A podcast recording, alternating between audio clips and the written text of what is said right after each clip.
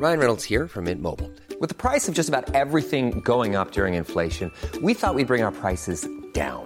So to help us, we brought in a reverse auctioneer, which is apparently a thing. Mint Mobile unlimited premium wireless. Ready to get 30, 30, bit to get 30, bit to get 20, 20, 20, bit to get 20, 20, bit to get 15, 15, 15, 15 just 15 bucks a month. So, Give it a try at mintmobile.com slash switch. $45 upfront for three months plus taxes and fees. Promo for new customers for limited time. Unlimited more than 40 gigabytes per month. Slows. Full terms at mintmobile.com.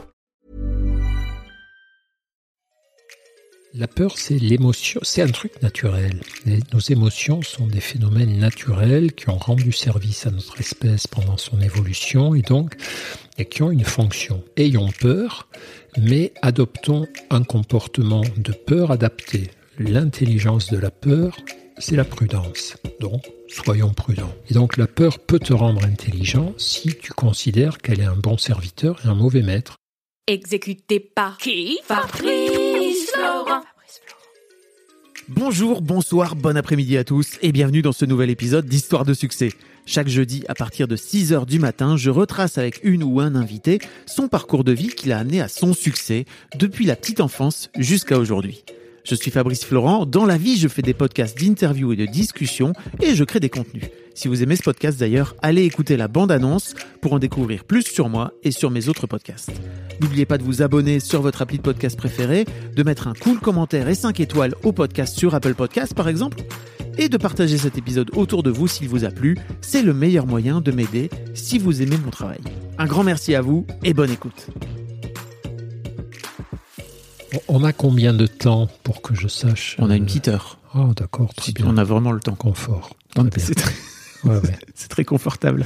J'aime bien les formats longs, comme ça on prend un peu le temps de discuter. Ah, C'est- bah, le, le truc du podcast, hein, c'est la supériorité du podcast sur. euh, c'est voilà. un format que t'aimes bien toi aussi. Oui, oui, oui, oui. En tant Ah bah, qu'auditeur. J'ai pas le temps d'en écouter assez, mais je vois bien qu'il se passe que, enfin, les, choses les plus intéressantes actuellement sont du côté du podcast, à mon avis. Oui, et puis c'est la vie de mes filles aussi, puis des jeunes. C'est un format Ouais. qui, étonnamment, a, a conquis beaucoup de jeunes. Donc on pensait qu'ils étaient accros aux écrans. En fait, Ouais. euh, pas tous, et pas tout le temps. C'est bien aussi, tu vois, de, de pouvoir avoir un comment dire un média où tu peux juste te concentrer sur la voix et te concentrer sur le moment. Et je sais qu'il y a beaucoup de gens qui l'écoutent dans les transports, euh, qui écoutent euh, ou en leur en marchant, tu sais, ou en faisant du running, etc. Ouais, ouais, ouais. Puis je crois aussi qu'on arrive à un seuil où on est saturé par les images et où on comprend que les images à la fois peuvent mentir, peuvent écarter de l'essentiel et toute cette génération-là, euh, enfin une partie d'entre elles a, une, intuition juste quoi sur le fait que le son est quand même l'un des meilleurs moyens d'arriver à l'essence du message. Je t'entendais dire euh, dans une autre interview que tu étais un peu accro à ton téléphone. Aux écrans en tout cas. Moi? Ouais, non, Non, c'est pas moi ça. c'est pas toi. Ah non, non, non, c'est étonnant. Ou alors j'ai peut-être dit que je sentais que je euh, que si je faisais pas d'effort, je basculerais là-dedans. Non, moi je suis pas du tout. Non, au contraire, on me le reproche. Parfois, je mets trois jours à répondre à un SMS. ou à-. Non, mais c'est- je sais pas, Non, c'était c'est une interview qui date d'il y a pas très longtemps en plus, donc c'est marrant que. bah, c'est Ça- peut-être moi qui ai interprété, hein, tu vois. Non, mais peut-être- ça m'intéresse si tu la retrouves parce que c'est une, il y a une erreur de- d'interprétation. Non, non, je fais partie des gens qui justement, tu me verras très rarement consulter mon portable ou regarder quand je suis avec d'autres humains. Quand j'ai un humain, la priorité c'est l'humain. Ok. Ce qui est en soi une bonne chose, quoi. Oui, oui, bah, moi, de toute façon, je suis pas digital native, donc j'ai- sans doute beaucoup moins de mal à, procéder ainsi. Mais ça m'intéresserait si tu retrouves cet entretien parce que je vois pas d'où il, il sort. Ok. ok. Encore une fois, c'est peut-être moi qui ai projeté, tu vois. Ou effectivement, peut-être que tu as dit que euh, tu sentais bien qu'il y qu'il y avait un appel de, du téléphone et des écrans, en fait, et que tu pourrais te taper dedans. Mais c'est peut-être euh, vraiment mon, mon interprétation du, moment quand je l'ai écouté, quoi. Euh, Christophe, je suis très très heureux de, de t'avoir euh, de t'avoir dans le podcast. Euh, tu, on, on- on se parle parce que tu viens de sortir un, un livre dont on parlera un peu plus tard, euh, qui s'appelle Consolation avec un S, où tu parles de justement le chemin que tu as fait vers en tant, en tant que thérapeute euh, vers euh, vers l'idée de consoler ou que tu avais mis, si je me trompe pas, de côté pendant très très longtemps. euh, en tant que en tant que thérapeute justement Euh, et je trouve tu t'as pris ta t'as pris ta retraite là il y a il y a un an c'est ça un an deux ans? J'ai pris ma retraite de médecin, De médecin, pardon. hospitalier, oui, oui, il y a deux ans, qui a été dictée en partie, enfin d'abord parce que j'avais atteint l'âge où c'était possible, et aussi parce que j'ai eu ce, ce cancer, cette maladie, donc qui m'a bah, qui m'a rappelé de façon un peu brutale que ma vie euh, allait se terminer, ça tout le monde le sait, mais qu'elle risquait de se terminer plus tôt que je ne l'aurais prévu. Alors ça, ça, tout le monde ne le sait pas. Et puis surtout, là, c'était pas une idée, c'était une réalité dans mon corps. J'avais dans mon corps un truc qui pouvait éventuellement me tuer très vite, et ça fait réfléchir, comme on dit. Et c'est fou de voir à quel point, euh, en tant que patient, pour le coup, parce que tu es passé de l'autre côté de, la barrière, euh, tu t'es rendu compte que euh, le, fait que, le personnel soignant vienne te voir et vienne te consoler quelque part, t'a aidé toi et t'a ramené aussi, t'a renvoyé aussi à ta, figure de, thérapeute, quoi. Oui, c'est la différence entre savoir et éprouver. On a ça avec le réchauffement climatique, c'est-à-dire on s'est aperçu avec le, réchauffement climatique qu'il ne suffisait pas, de donner des chiffres aux gens, de leur donner du savoir sur le, côté inexorable du réchauffement, mais qu'il fallait euh, qu'ils le vivent dans des histoires personnelles, si possible, qu'ils voient la plage de leur enfance peu à peu recouverte par les eaux, qu'ils voient leur maison avec le toit arraché à cause des tempêtes qui n'existaient pas avant. Et donc, euh, le savoir, bien souvent, malheureusement, ne suffit pas à nous faire changer, même si on prétend être des créatures intellectuelles et sachantes, nous autres, les, humains.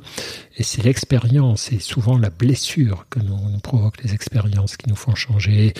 Et là, c'était le cas. Je savais bien que la consolation, que le réconfort était un truc important à côté du soin. Je crois qu'en réalité, j'étais un thérapeute gentil et réconfortant, mais c'est pas que ça m'intéressait pas, mais en tout cas, voilà, c'était, ça me paraissait un truc assez évident, assez latéral, et je focalisais mes efforts, mes réflexions, mes conceptualisations sur le soin, comment mieux soigner, comment évaluer ce que je faisais. Et, et oui, effectivement. Voire même comment guérir, quoi. C'est-à-dire Oui, oui. euh, arrêter la souffrance, quoi. Voilà, Mm. maîtriser la souffrance et guérir, etc. Ça, c'est les, les- voilà, les, les petites névroses des médecins, mais il vaut mieux qu'ils les aient quand même. C'est c'est mieux.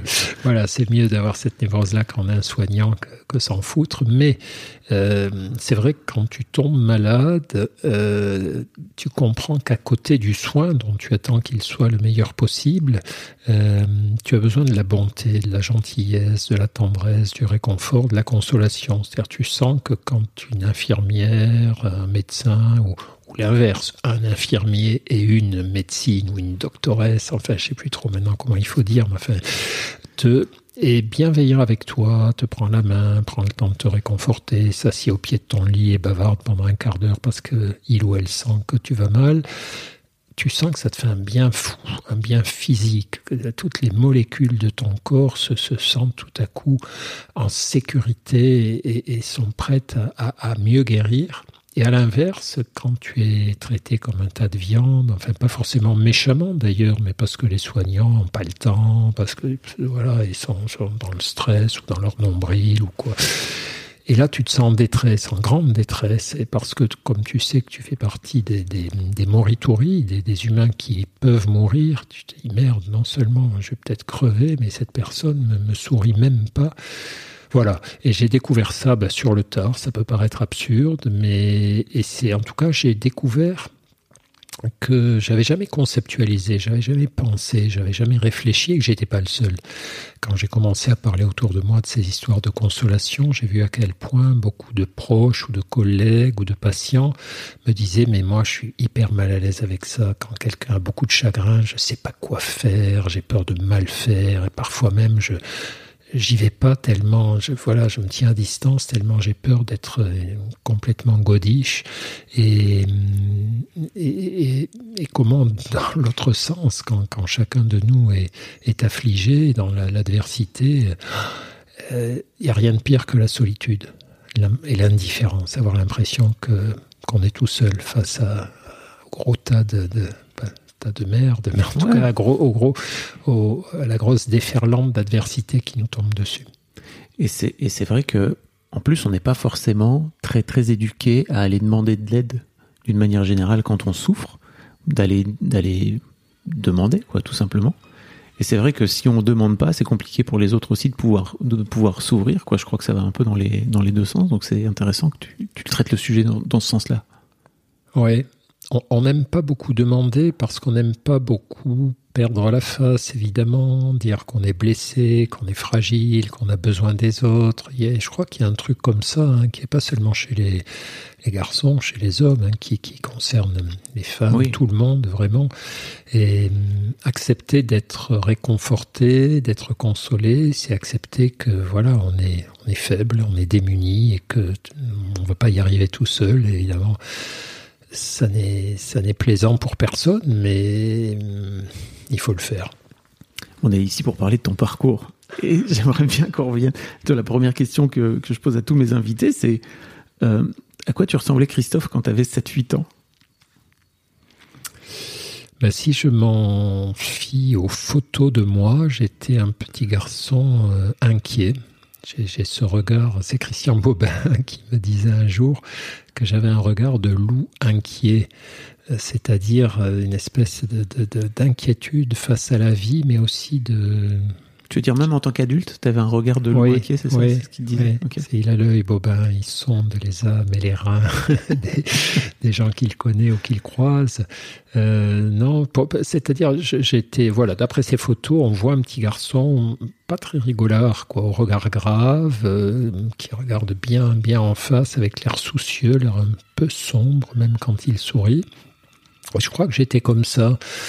Euh, c'est-à-dire, si je me souviens, c'est compliqué parce que tout ça, c'est de la réécriture, évidemment. On se souvient un petit peu, en déforme très certainement, mais quand même, je, moi, je viens d'une famille de, qui n'était pas très douée pour le bonheur. Mes parents étaient des gens méritants. Hein. Moi, j'ai jamais fait un reproche à mes parents de leur vie. Ils ont toujours fait le maximum de ce qu'ils pouvaient, mais c'était des gens très anxieux, très dépressif, très fragile, pauvre. Et euh, alors, j'ai vu l'autre jour, là, j'ai appris que j'étais un, un transclasse ou transfuge de classe, je sais pas, sais ah pas comment on dit. Voilà, et ce truc-là nous marquait évidemment. Euh, euh, tu veux dire que tes parents n'ont pas fait d'études et que toi tu as fait des études supérieures Ouais, enfin si, ils ont fait des études quand même. Ils venaient eux de familles très très pauvres où on ne faisait pas d'études. Ils ont connu la misère. Hein. C'est des histoires invraisemblables quand on raconte ça aujourd'hui. Quand, quand mes filles entendaient ma mère, mais je sais même pas si ma mère leur avait raconté ou si c'est moi qui leur racontais,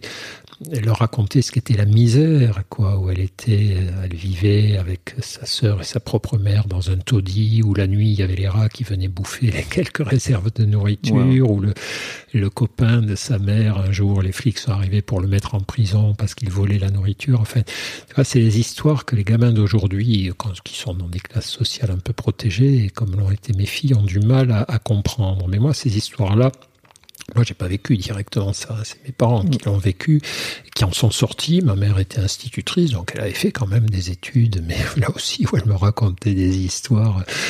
Enfin bon, je vais pas faire Cosette, mais c'est pour montrer quand même d'où viennent certaines personnes. Un jour, elle était au, collège, au lycée, j'en sais rien. Et puis, euh, elle devait passer au tableau. Il y avait une inspection. Voilà, la, prof, comme c'était une bonne élève, la prof voulait qu'elle passe au tableau pour euh, que l'inspecteur voit qu'elle faisait bien cours. Et, ma mère avait son manteau sur les épaules. D'abord parce qu'il faisait un peu froid à l'époque, c'était hum, après la guerre ou avant la guerre, je me souviens plus où ça devait être à cette période-là. Et puis surtout parce qu'elle avait un énorme trou dans ses vêtements à l'arrière. Elle avait un pull complètement déchiré, loqueteux, et elle voulait pas enlever son manteau pour pas. Elle était dans un lycée un peu, un peu chic de Montpellier où elle avait réussi à rentrer comme bonne élève, et donc la prof et l'inspectrice la, lui disent Mademoiselle, vous enlevez votre manteau quand même. Et ma mère n'a pas voulu parce que elle voulait pas avoir la honte, de sa pauvreté. Et donc, elle s'est fait renvoyer. Enfin, c'était le cauchemar. Non, l'époque, l'époque était dure quand même. Voilà. Et bon, donc j'ai grandi dans tout ça. Donc moi, j'ai pas connu la misère, j'ai connu la, la, la, condition simple, quoi. Dans, on vivait en HLM et tous ces trucs-là. C'était absolument pas dramatique, mais je sentais bien quand même, avec certains copains de classe, etc., que je, me, je me, suis battu une fois dans la cour de récré avec un, gamin qui, qui, faisait des remarques sur ma façon d'être habillé parce que j'étais habillé comme un pauvre, quoi. C'était et donc ce truc m'a durci quand même assez tôt. Et, et, euh, voilà la tête que j'avais à 7 ans, un petit garçon un peu inquiet quand même, en se disant merde, la vie c'est pas facile, et, mais faut pas trop m'embêter non plus. Ça t'a durci dans quel sens? Euh, Dans le sens du verrouillage émotionnel. Ouais, faut pas montrer tes faiblesses parce que les gens qui y a autour de toi, que ce soit tes faiblesses sociales, tes faiblesses émotionnelles, tes faiblesses intellectuelles, t'es pas à ta place. Donc, euh, ça, ça, on ne te le pardonnera pas. Je crois rétrospectivement que, que je me suis trop monté sur ce truc-là. C'est Mon père me chauffait aussi beaucoup sur ce registre-là en me disant, tu sais, la vie c'est un combat, personne ne te fera de cadeau, tu, euh, tu dois, on m'a pas dit tu dois te méfier de tout le monde, mais en tout cas, te, sois pas trop naïf. Donc du coup, euh, voilà, j'étais marqué par ça Ouais, la bonne longtemps. transmission euh, entre mecs euh, de Ouais, ouais. pas trop tes La émotions. bagarre, ouais, pré- prépare-toi à la bagarre. La vie, la vie, ça va être la bagarre. Et mon père, il était parti de chez lui, il était orphelin et c'était, il avait sa mère encore. Il était parti à 14 ans comme mousse euh, dans la, Nam- la, la, la marine. Il foutait le charbon dans les chaudières du bateau à 14 ans. Enfin, bref, voilà. Gros, gros, une autre, gros une autre passé. époque, une autre époque, ouais. ouais. Oui, notre époque, mais pas, pas si lointaine en fait. Non, hein. pas si lointaine. T'as mais- t'as 65 ans Moi, j'ai peut-être 65 ans, Voilà. donc euh, mes parents ont grandi, eux, dans les années 30. Enfin, c'est, ouais, c'était quand même le siècle dernier. comme tu dis. Mais c'est vrai que ça a été à toute vitesse là, en l'espace de, de, de 50 ans. Euh, I'm Sandra, and I'm just the professional your small business was looking for. But you didn't hire me because you didn't use LinkedIn jobs. LinkedIn has professionals you can't find anywhere else, including those who aren't actively looking for a new job but might be open to the perfect role, like me. In a given month, over 70% of LinkedIn users don't visit other leading job sites. So if you're not looking on LinkedIn, you'll miss out on great candidates like Sandra. Start hiring professionals like a professional. Post your free job on linkedin.com/people today. Qu- Qu'est-ce qui. Il y a un moment donné où tu découvres Freud, c'est ça qui te qui t'ouvre un peu à, on va dire, à la magie de ce qui se passe dans le cerveau? Ouais, ouais, ouais. Ça, c'est. Alors, enfin, non, le, le truc, moi, globalement, je suis reconnaissant à la République, voilà, de toute cette période où la République permettait aux gamins de faire des études dans des classes qui n'étaient pas surpeuplées, avec des instituts et des profs qui allaient bien dans leur tête, quoi, qui n'étaient pas hyper stressés, qui, qui habitaient pas loin de l'établissement, que les parents d'élèves respectaient, que les élèves respectaient. Ouais. Enfin, mais c'était génial. a l'impression que tu parles d'une autre époque. quoi. Ah ouais, c'était le paradis. C'est-à-dire, moi, j'étais content d'aller à l'école, je me sentais en sécurité à aller à l'éc- à l'école. Mes potes et mes potesses étaient contents, enfin contents plus ou moins, mais bon, en tout cas, on était bien, quoi. C'était des, des lieux où on sentait qu'on grandissait, qu'on apprenait, que les adultes voulaient nous transmettre des trucs. Et donc, j'ai été très heureux dans mon parcours scolaire, surtout que je sentais évidemment que c'était euh, que j'étais dans l'ascenseur social, très clairement. Moi, j'étais un bon élève. J'étais un bon élève parce que je voulais pas emmerder mes parents, je voulais pas leur faire payer euh, ma négligence en redoublant. Je sentais bien que voilà, chaque année où j'étais à leur charge, ben, c'était j'étais à leur charge, donc je voulais pas trop peser sur ce, cette histoire-là. Et puis ça m'intéressait. J'adore le savoir, j'adore apprendre, j'adore.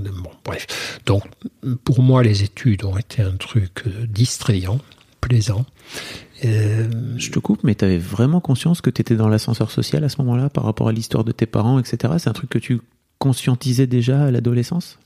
Peut-être pas si clairement, mais euh, j'entendais quand même souvent euh, à table ou en famille ce qu'on disait aux enfants de l'époque. C'est si tu fais pas d'études, tu finiras balayeur, quoi.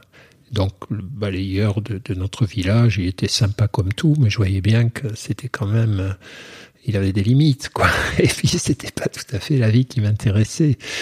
Euh, Donc euh, non, c'était peut-être pas ce terme d'ascenseur social, mais en tout cas, je, je, voulais faire un boulot qui, je voulais réussir dans mes études. J'avais pigé que faire des bonnes études, c'était la, la sécurité matérielle, voilà, puisqu'il y avait quand même aussi la peur de retomber dans la pauvreté. Donc, euh, qui, a, qui, a, toujours été très forte quoi dans la vie de mes parents euh, et, et, et, dans la mienne jusqu'à un certain point étonnamment. Enfin bref, donc j'arrive juste. C'est des choses qu'on se, enfin qu'on récupère de nos parents, hein, qui ouais, sont transmises de sûr. génération en génération. C'est très très dur de s'en libérer, je crois. Bien sûr, bien sûr. Et en tout cas, j'arrive en terminale euh, scientifique puisque j'étais bon en maths, enfin bon, j'étais bon en tout parce que je travaillais tout, donc je, je voulais pas d'ennui. Et puis il y avait un truc aussi, oui, oui certainement, je je voulais pas c est, c est, faire de peine à mes professeurs. Je voulais pas, moi, un truc qui a été toujours un fil rouge dans ma vie, il faut pas décevoir les gens qui t'ont donné des choses, les gens qui t'ont fait confiance, les gens qui t'ont donné quoi que ce soit, ne les déçois pas. Et donc pas décevoir les profs, pas décevoir mes parents. Euh, Grosse pression, hein, ça. Ouais, j'avais aussi euh, peur de me faire engueuler par les profs. C'était à la fois la déception et puis oui, oui, je ne voulais pas être embêté par, par la scolarité. Je voulais pas être donc j'avais compris qu'en étant bon élève, en ayant des bonnes notes partout, euh, j'avais la paix on, on, me, on, me, laissait tranquille, et je décevais pas, etc., etc. Donc j'étais dans les classes scientifiques et je devais devenir ingénieur. C'était l'époque où, où, on envoyait des fusées sur la Lune, où, on, où le, le, le, voilà, je, je, me souviens de la soirée où on a vu marcher le premier homme sur la Lune et tout. Donc tous les garçons qui étaient bons à l'école et dans les classes scientifiques étaient destinés à devenir ingénieurs. Moi j'étais dans la région toulousaine. donc, vers Toulouse en plus. Bah ouais, l'aérospatiale. Euh, je sais même pas si Airbus existait déjà à l'époque mais en tout cas, voilà, les avions, les fusées. Et puis en terminale, on, a notre cours de philo, là, comme tous les élèves de terminale, et puis en cours de philo, on nous parle de Freud, et on nous dit qu'il faut lire, je sais plus, c'était l'introduction à la psychanalyse, ou la science des rêves, ou psychopathologie de la vie quotidienne, enfin un bouquin de Freud. Et là, mais là, le choc de ma vie, quoi. Je tombe à la renverse euh, je découvre la psychologie alors que dans ma famille, euh, on parlait jamais de psychologie, alors qu'on aurait eu besoin. Hein. Franchement, tout le monde aurait pu aller en psychothérapie depuis des années, ça aurait été un super truc, mais bon, ça se faisait pas. Globalement, dans beaucoup de familles, ouais, il y ouais. aurait besoin. Ouais, ouais, ouais, absolument. Dans mais... beaucoup de familles où on peut se dire, bon, bah, vous n'avez pas besoin. Ouais, ouais, ouais. Mais là, chez nous, c'était un peu urgent quand même, mais bon. Et et, je dis souvent, d'ailleurs, je racontais à mes filles, je ne sais plus quand, que mon père, c'était un homme pré-psychologique. C'était comme il y a des hommes préhistoriques, quoi, qui, qui ont existé avant que l'histoire même existe, et qui, voilà, c'est des gens qui qui qui n'étaient pas concernés par ça. Et mon père, c'était, pour lui, je crois que, la, enfin, il l'a découvert après avec moi, quand je suis devenu psychiatre. Il s'est dit, tiens, qu'est-ce que c'est que ce machin? Mais pour lui, ça ne se posait pas la question. Si tu es malheureux, tu serres les dents. Euh, si tu es déprimé, tu picoles un bon coup. Euh, si quelqu'un te, te, te, casse les pieds, tu lui fous un coup de boule. Enfin, c'est préhistorique, pré-psychologique. Enfin bref. Et il y, y, a encore beaucoup de mecs qui sont là-dedans, même aujourd'hui, euh, ouais, mes contemporains, quoi, tu vois. Probable. Mais il y en avait encore plus à l'époque. Oui, j'imagine. Mais c'est grâce justement à tout le travail que, que tu fais, que vous faites avec. Ouais, euh, voilà. A... Essayer de vulgariser un petit peu ce truc qui est euh, si tu vas chez un psy, c'est pas que t'es fou, quoi. Oui, oui, oui. Moi, j'ai été élevé là-dedans. Si tu vas chez ça. un psy, t'es fou, quoi. Oui, oui, oui. Alors qu'aujourd'hui, si tu vas chez un psy, c'est que tu vas progresser, au moins souffrir. Ça a un peu, un peu évolué. Ça a un peu évolué. Mais donc, je, trouve ce Freud génial, d'abord parce que je découvre un, un, univers, et puis ensuite parce que le mec est bon quand même. Freud, c'est un très bon écrivain. Alors, j'en suis revenu après, parce que sur le plan scientifique, évidemment, ça tient moins la route qu'on ne le croit, mais euh, ce type est, est, tu sais que le seul prix euh, qu'a reçu Freud, et Freud rêvait du prix Nobel, évidemment, il l'a jamais eu et c'est mieux qu'il ne l'ait jamais eu. Je pense que il a déjà eu beaucoup d'influence hein, déjà. Oh, oui, oui, voilà. Et puis il a ce qu'il a eu comme comme notoriété valait plus que beaucoup de prix Nobel qu'on a oublié aujourd'hui. Mais il a reçu quand même un prix dont je crois il était assez fier. C'est le prix Goethe, le prix qu'on décerne tous les ans au meilleur écrivain de langue allemande. Et quand tu lis Freud, que ce soit en, en allemand, beaucoup de ses traductions en français sont des bonnes traductions ben, ce type était un, génie de la plume. Il aurait pu faire un, très très bon auteur. Et donc il a un sens de la narration, de la mise en scène, de la pédagogie. Et, ça, je ne m'en rendais pas compte, mais j'étais séduit par la, beauté, la fluidité de ces bouquins, puis les, les incroyables histoires qu'il racontait. Donc, j'ai lu le livre que le prof de philo nous, nous demandait de lire. Et puis, dans la foulée, j'ai tout lu. Parce que la chance qu'on avait à la maison, mon frère et moi, c'est que mes parents, euh, qui, qui étaient à la fin ça allait, mais au début qui n'étaient pas super riches quand même, c'est un euphémisme, euh, n'ont jamais rechigné à nous payer des livres. Chaque fois que je demandais, papa, maman, 3 francs 50 pour m'acheter tel bouquin, budget illimité. Si j'en je revenais avec quatre bouquins, cinq bouquins, jamais. Euh, donc ça, c'était génial. C'est fou. Ouais, ouais, ouais. Ben non, mais ils avaient compris. Grande, grande chance. Ouais, ouais, ouais. C'était vraiment sur ça. C'était et donc je m'achète tout Freud, je lis tout Freud et je me dis ah ben non, c'est beaucoup mieux qu'ingénieur. Ingénieur, c'est bien, mais psychiatre, psychanalyste, c'est mieux. Donc euh, tu vas faire comme Freud. Tu vas faire médecine pour devenir psychiatre. Donc ça, ça a beaucoup plu à mes parents que je fasse médecine, évidemment, t'imagines, hein, le docteur de la famille, il n'y avait jamais eu qui que ce soit qui, avait été même, même pas infirmier. Euh, le psychiatrie, ça les branchait pas plus que ça, mais ils se sont dit que ça me passerait sûrement. Ah c'est ça. Tu deviendrais un vrai docteur. Oui, un vrai docteur du cœur. De, de, euh, bon, mais voilà, donc c'est comme ça hein, que tout a démarré professionnellement pour Et tu moi. t'es lancé dans médecine pour faire psychiatrie, c'est-à-dire que t'es pas, tu t'es pas dit bon, je vais faire médecine, euh, puis je verrai bien. Non, c'était vraiment ton objectif, c'était de dès le début, dès le début, et puis je m'achetais tous les bouquins de psychiatrie, tous les manuels de psychiatrie. Je, les, les, études de médecine m'ont beaucoup intéressé. Hein. C'est quand même des études assez géniales.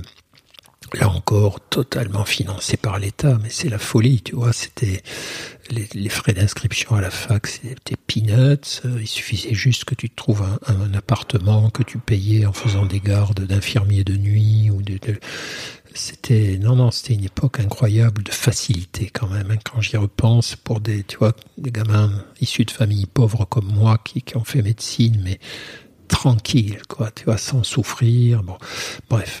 Et non non je voulais toujours faire psychiatrie. Alors mes premiers désenchantements sont arrivés à la fin de mes études de médecine, quand j'ai fait mes premiers stages d'externe et puis d'interne dans des services de psychiatrie, parce qu'à l'époque, la psychiatrie était dominée par le lacanisme. Et le lacanisme, c'est vraiment un truc bizarre. C'est Jacques Lacan qui ouais, est... C'était la star à l'époque ouais. et tout le monde était lacanien ou presque et, ou, ou, psychanalyste. En tout cas, pour être psychiatre, il fallait devenir psychanalyste. Et là, j'ai compris que ça allait pas le faire. J'ai compris que euh, au début, j'allais je, aux réunions des lacaniens, je, je, les écoutais pérorer, discuter, dire des trucs imbitables, incompréhensibles, et puis les autres opinaient du chef, l'air sérieux. J'avais l'impression d'être le dernier des cons, d'être trop, trop peu intelligent pour être psychanalyste. Puis donc, je me suis un peu accroché. Puis, au bout d'un moment, je me suis dit, mais est-ce qu'ils sont si intelligents que ça ou est-ce qu'ils sont juste abscons, obscurs Est-ce qu'ils chérissent une forme de, de pensée euh, qui ressemble à un nuage de brouillard, mais est-ce que derrière ce nuage de brouillard il y a des vrais trucs ou non? Et puis je décidais de renoncer à répondre à cette question. Je voyais bien qu'il y en avait qui étaient vraiment brillants, mais d'autres qui étaient pas du tout brillants, mais que tout le monde parlait ce sabir euh, incompréhensible. Et puis surtout, je les ai vus à l'œuvre avec les patients. Et là, ça a été l'électrochoc. Quand j'ai vu comment ils ne répondaient pas aux questions des patients, aux angoisses des patients, comment ils n'étaient pas sympas avec eux, sincèrement, ils étaient froids, distants, parce que c'était le dogme, il fallait être comme ça. Bon. En tout cas, ça m'a pas plu. J'ai pris la fuite, donc je suis allé faire un peu d'obstétrique. Ah ouais. Ça qui m'a beaucoup réconforté, mais qui manquait de rien cette... à voir pour le coup hein. ouais ben non mais c'était exprès hein, tu ouais. vois genre, comme j'aurais pu aller faire euh, la dermato non mais tu vois je, je partais à l'opposé mm.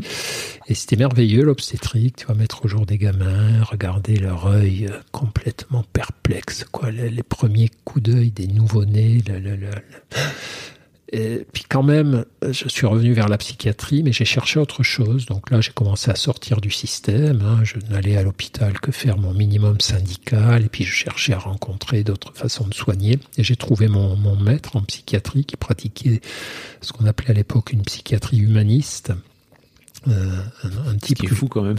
Ouais, Psychiatrie oui. humaniste. Ça devrait, Oui, tous ça. les psychiatres devraient être humanistes et remettre l'humain, ses fragilités, ses besoins, ses attentes au centre. Mais non, c'était pas ça. À l'époque, ce qu'on mettait au centre, c'était le dogme. C'était la théorie. On parlait après coup, on a compris qu'on appliquait ce qu'on appelle le syndrome de Procope, c'est-à-dire hum, hum, ou Procuste, Procuste, je crois. C'est un héros de la mythologie grecque qui, qui accueillait les voyageurs perdus, euh, qui les faisait dormir dans son lit, et si les pieds dépassaient, il leur coupait les pieds, et s'ils étaient trop petits, il, les écartelait pour qu'ils soient tous à la bonne longueur.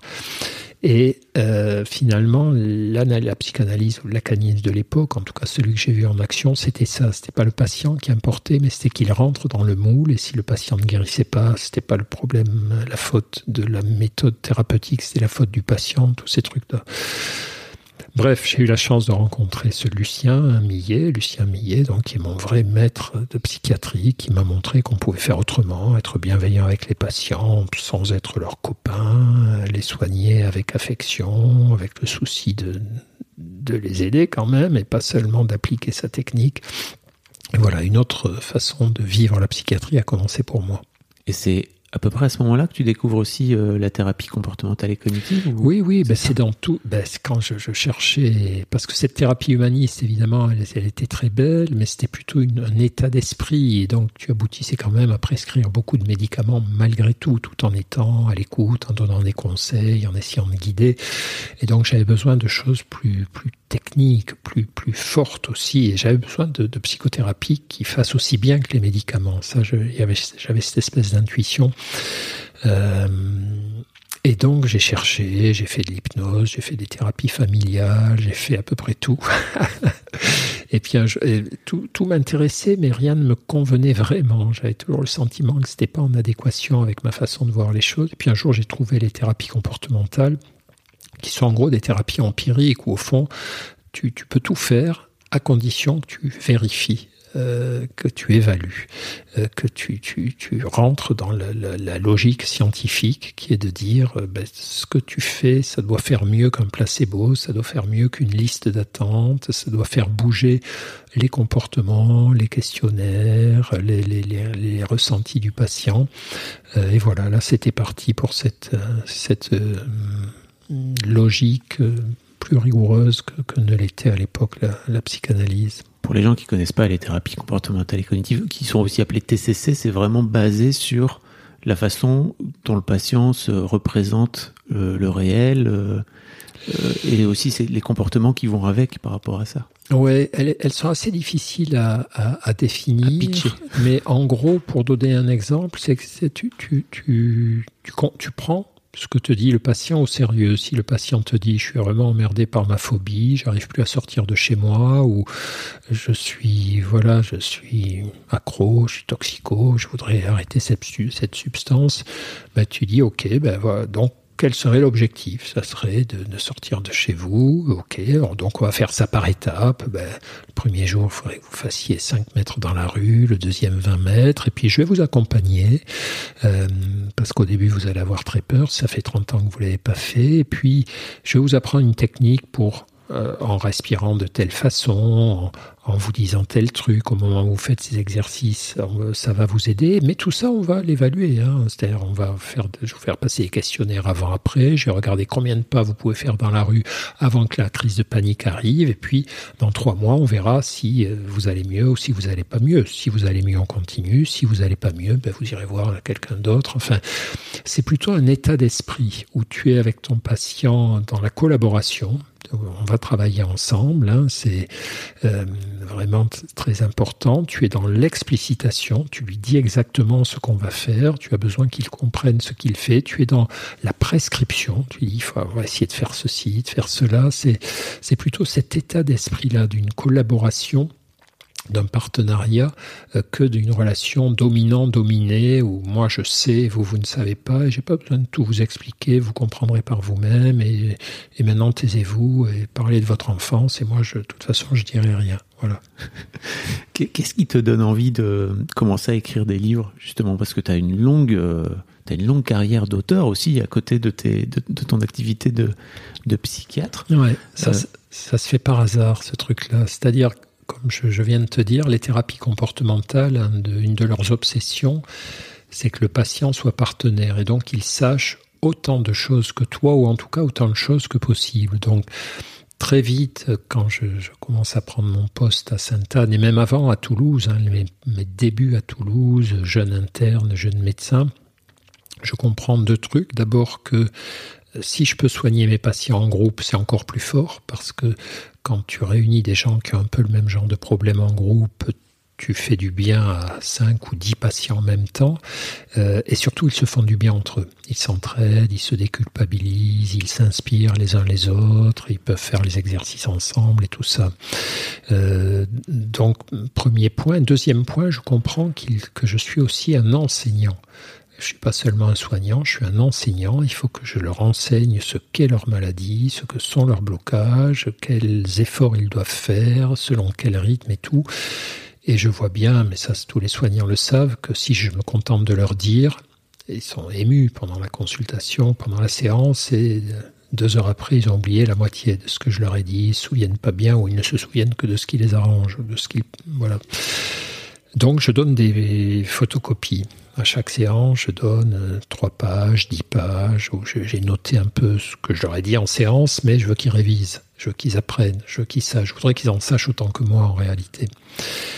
Et donc, au bout d'un moment, à Sainte-Anne, je continue ça. euh, quand j'arrive là-bas, je m'occupe de populations de patients anxieux spécifiques, des phobies sociales, des troubles obsessionnels, des gens qui ont des troubles paniques. Et je leur donne des polycopes. Et puis, à- au bout d'un moment, on s'aperçoit à la fin de l'année que les patients ont 150, 200 pages.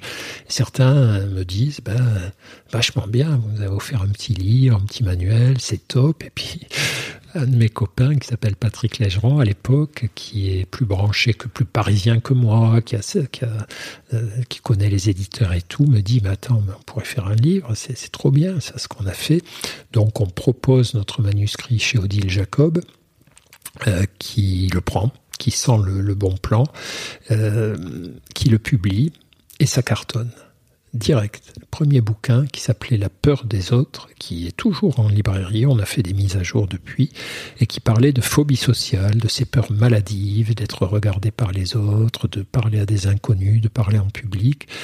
Mais ce qui est rigolo, c'est qu'on fait le livre et puis on, on l'oublie, quoi. On rend notre manuscrit euh, et puis on se remet à soigner nos patients. Et puis quand le livre sort, on voit qu'on commence à être appelé par les stars de la télé de l'époque. Je sais pas, des gens qu'on a oubliés aujourd'hui, qui s'appelaient Jean-Luc Delarue, Christophe de Chavannes. Enfin, c'est des- il y a que les plus de 50 ans qui se souviennent. Moi, j'y étais, hein, mais j'ai Ouais. 40. Donc, 40. Ouais, ouais. Mais ce qu'il faut savoir, c'est que c'est des, C'était des monstres. Ben, de la la télé. France entière regardait leur Regardait. émission. Tu, tu passais chez De Chavannes ou chez Delarue, tu avais le lendemain dans la rue, tout le monde te reconnaissait. Quoi. Tout le monde regardait la télé à l'époque. Ouais, Sachez-le, ouais, les et en famille, et en famille, voilà, et les mêmes émissions. Enfin bref. Et donc voilà, ça a démarré comme ça, un peu par hasard. Et puis l'éditrice nous rappelle, nous dit mais votre livre cartonne, c'est merveilleux, vous êtes invité là, là, là et là. Et là, je comprends, je me dis ça c'est pas mal quand même, parce que euh, au lieu de soigner tes 10 patients, 10 par 10 sur des groupes et d'arriver à une, file active de 100, 200 patients par an, là, t'en touches quand même 50 000 avec ces bouquins. Et donc tu démultiplies ton message. Parce qu'à l'époque, il y avait une guerre aussi, un petit peu d'influence au sein des, chapelles psychiatriques. Il y avait les psychanalystes qui défendaient leur bout de gras, qui disaient que ce qu'on faisait, c'était de la daube. De notre côté, on disait, ouais, mais faites pas les malins, parce que ce que vous faites, c'est une autre forme de daube. Et donc, chacun essayait d'étendre quoi son, son influence, et surtout nous, qui étions un peu les comme une famille, tu sais, le, le, le, vieux grand-père fondateur qui était Freud, tu avais ses, les, ses descendants, là, ses premiers descendants qui étaient les psychanalystes, et nous on était les petits derniers. Et donc les aînés n'avaient qu'une idée, c'était nous nous empêcher de parler à table, de reprendre du gâteau, et donc ils n'ont pas été accueillants. Donc du coup on s'est rebiffé contre eux. C'était une lutte, une guerre d'influence, une guerre intellectuelle d'influence, et les livres pesaient très lourd pour faire passer nos idées auprès des patients. Et, du grand public, et des journalistes, et des décideurs, etc. J'ai un peu l'impression, euh, à peu près 20 ans plus tard, que vous, vous avez un peu gagné quand même. On a gagné notre place. Non, non, les psychanalystes sont toujours là et c'est très bien. Moi, je pense que j'ai toujours pensé. Mon meilleur pote à Sainte-Anne, euh, le copain de bureau, du, le bureau d'à côté, c'est un psychanalyste lacanien, qui est un mec génial et qui a, a toujours été très attaché au lacanisme, mais très flexible intellectuellement vis-à-vis des patients. On s'envoyait des patients mutuellement. Donc, l'idée, c'était pas une guerre à mort. Enfin, de notre côté, de, du leur, pas certains étaient beaucoup plus revendicatifs, mais L'idée, c'était laissez-nous une place, permettez-nous de bosser. Et puis, de toute façon, il y a beaucoup, c'est compliqué, la, pathologie psychiatrique, la maladie mentale, c'est un truc vraiment très compliqué à soigner. On est très souvent en échec. Donc, plus il y a de méthodes et d'approches, plus c'est une chance pour les patients. Tu as énormément travaillé sur la peur au début de justement de ta carrière euh, d'auteur en tout cas. J'imagine aussi tu disais euh, par rapport aux phobies, etc. C'est fou parce que j'ai l'impression que plus que jamais, on en aurait besoin. On a besoin de parler de peur aujourd'hui parce que bah, entre euh, le, Covid, là, la, la, peur de la maladie, euh, il y, a, la guerre en Ukraine, une autre forme de peur euh, qui, arrive. Euh, c'est, je sais pas quel, est ton regard en fait sur justement j'ai un peu l'impression vraiment qu'il y, y, a une chape de peur là qui s'est mis qui s'est en place depuis quelques années chez nous. Bah, moi, j'ai un regard euh, un peu particulier. C'est-à-dire, je pense que la peur, c'est très bien. Euh, quand le Covid est arrivé, certains journalistes me demandaient, voilà, les gens ont peur, qu'est-ce que vous pouvez dire pour les rassurer? Je leur mais attendez, moi, c'est très bien la peur, c'est génial. Euh, le problème avec la peur, c'est l'émotion. C'est un truc naturel. nos émotions sont des phénomènes naturels qui ont rendu service à notre espèce pendant son évolution et donc et qui ont une fonction. La peur, c'est la réaction, souvent intuitive, hein, qui précède notre analyse intellectuelle des situations. C'est la réaction intuitive qu'il y a peut-être un danger euh, auquel on est exposé. Et donc c'est génial d'avoir peur, mais c'est pas génial d'être guidé, dominé, euh, écrasé, contrôlé par la peur. Donc la peur c'est super, à condition qu'on en fasse un bon usage. Et dans le cas du Covid, ce que je disais, c'est super qu'on ait peur de ce virus. On ne sait pas quand même tout, on ne sait pas très bien ce sa sévérité, sa contagiosité, tout. Enfin, on sait qu'il peut tuer quand même des gens fragiles à grande échelle. Donc ayons peur, mais adoptons un comportement de peur adapté. L'intelligence de la peur, c'est la prudence. Donc, soyons prudents. Masque, euh, asepsie, antiseptie, recherche de vaccins. Et là, on sera intelligent. Et donc, la peur peut te rendre intelligent si tu considères qu'elle est un bon serviteur et un mauvais maître. Elle est un bon serviteur, elle t'alerte sur un danger potentiel, mais il n'est pas question que toute ta vie soit régentée et appauvrie. Euh, par ce danger. il s'agit juste que tu en tiennes compte. Euh, les histoires de Poutine et compagnie, là maintenant l'invasion de l'Ukraine, la, troisième guerre mondiale peut-être, c'est peut-être aussi qu'on n'a pas eu assez peur. rétrospectivement, on se dit, mais ce type, il est terrifiant. Et, mais on ne voulait pas le reconnaître. On s'est dit non, non, mais faut pas s'affoler, on va le raisonner, on va le contaminer par notre démocratie, etc. Euh, ça aurait peut-être été mieux qu'on ait un petit peu plus peur de lui, qu'on ait eu à l'époque un peu plus peur de, Hitler. Euh, donc voilà ce que je pense de la peur. Je pense que c'est et c'est exactement ce qu'on explique euh, à nos patients hein, quand ils ont des phobies. On leur dit la peur c'est pas votre ennemi. Le problème, c'est si elle vous paralyse, si elle contrôle tous vos comportements, mais agir avec la peur, agir avec prudence, en fonction de vos limites, c'est ça l'objectif, c'est pas de la supprimer. Quand tu soignes un phobique des araignées, quelqu'un qui peut pas voir une araignée même en photo, s'il y en a une chez lui, il peut même pas l'écraser, il est obligé d'appeler les pompiers. Le but, c'est pas de le, rendre philique, de lui faire aimer les araignées. Le but, c'est qu'il ait une peur mesurée, c'est-à-dire qu'il soit capable de l'écraser, mais pas forcément pieds nus, euh, qu'il euh, euh, n'aime pas les fréquenter, mais on ne veut pas qu'il ait plus peur des araignées, on veut plus qu'il ait une peur phobique. Suite à... Après, j'ai l'impression que ton, ton, comment dire, le, ton domaine de travail, ça a été autour du bonheur et de l'estime de soi. Euh, j'aimerais bien savoir ce qui, ce qui, ce qui t'a amené à venir euh, focaliser. Pour le coup, tu as fait, fait pas mal d'ouvrages dessus. Ouais, ouais, ouais. Ben, il y a une, une motivation officielle, c'est le soin au patient. C'est-à-dire que quand même, ça c'est vrai qu'au bout d'un moment, j'ai compris qu'on était trop dans le soin et pas assez dans la prévention. Qu'une fois que tu avais aidé quelqu'un à se sortir d'une dépression, d'une toxicomanie, d'une, phobie sévère, que sais-je encore, tu avais fait la moitié du boulot. Et qu'après, ta préoccupation devait être comment faire pour que la personne ne rechute pas, n'y retombe pas, parce que beaucoup de, presque toutes les, souffrances psychologiques ont une forte propension à, la rechute. Et d'ailleurs, c'est ce que reprochaient les psychanalystes au début, aux comportementalistes. Ils disaient, vous visez trop le court terme et le symptôme soit se transforme, soit revient. Alors ils l'expliquaient avec leur théorie à eux, qui était que tant que tu n'as pas réglé le problème de fond, euh, ça ne, ça ne peut pas s'arranger, à part qu'ils n'arrivaient pas non plus, eux, à régler ce problème de fond, mais ça c'est un autre dossier. Et puis que parfois il n'y a pas de fond, c'est beaucoup plus compliqué que ça. Mais en tout cas, c'était vrai, quoi, que le, il faut vraiment toujours se dire, tu as aidé la personne à moins souffrir, maintenant comment tu peux l'aider à construire des équilibres de vie, des façons de penser, de raisonner, de ressentir, de se comporter qui vont être protectrices.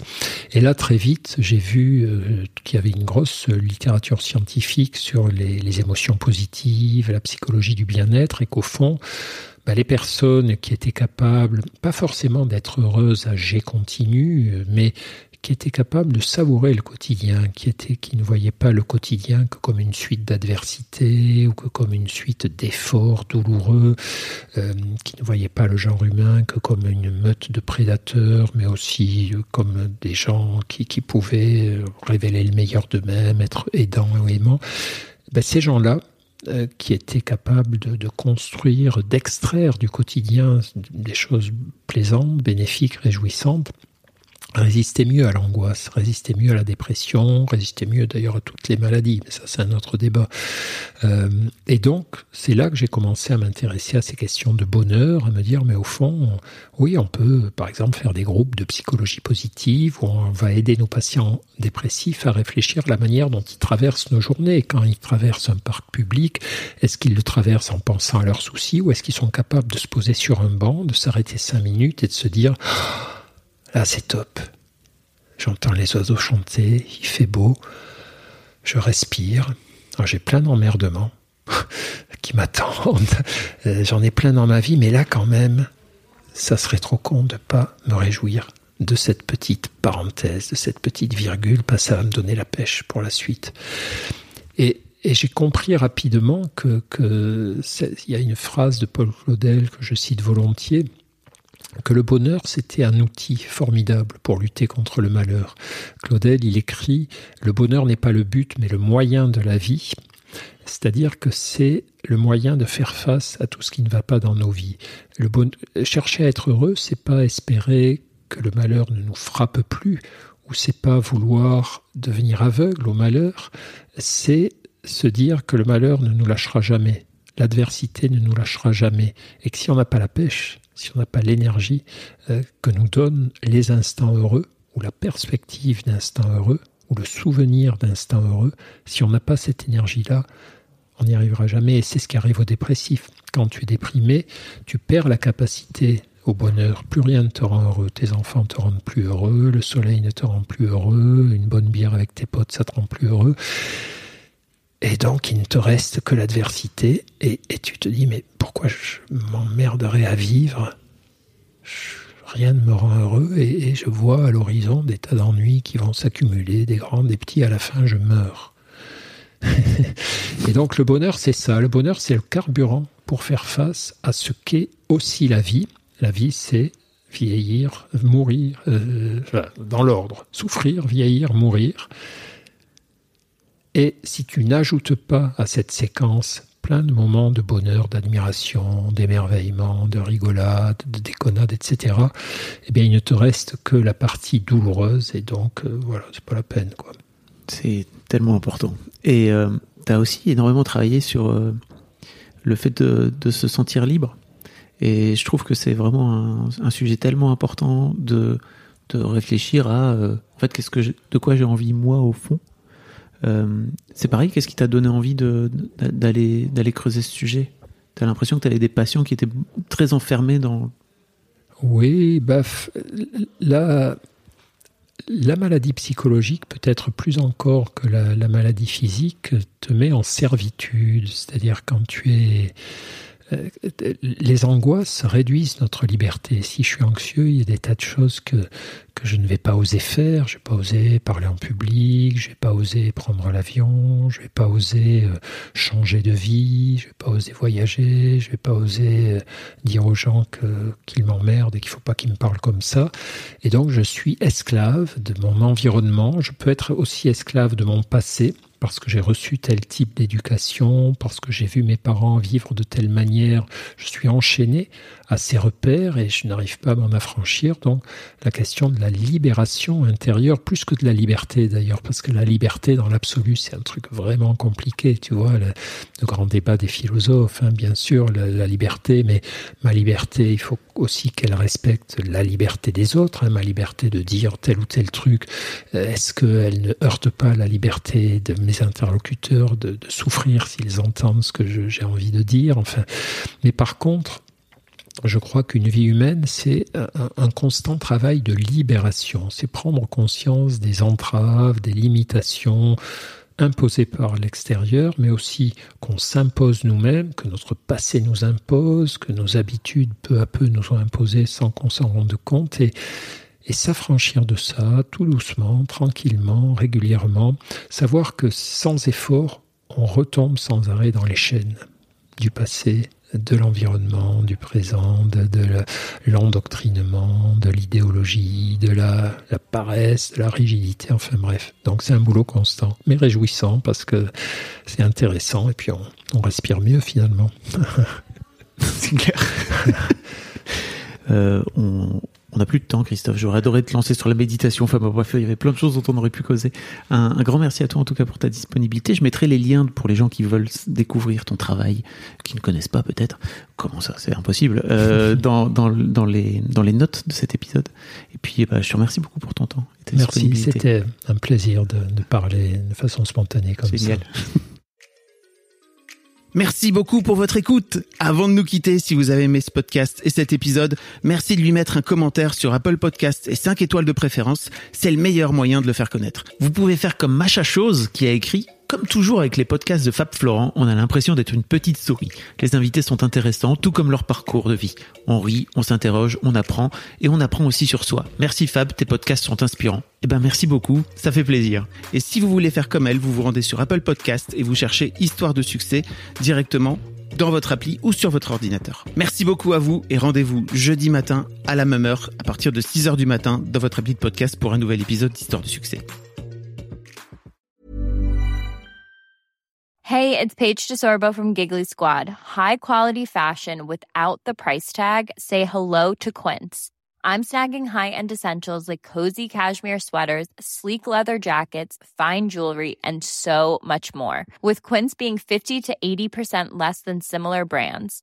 And they partner with factories that prioritize safe, ethical, and responsible manufacturing. I love that. Luxury quality within reach. Go to quince.com slash style to get free shipping and 365 day returns on your next order. Quince.com slash style.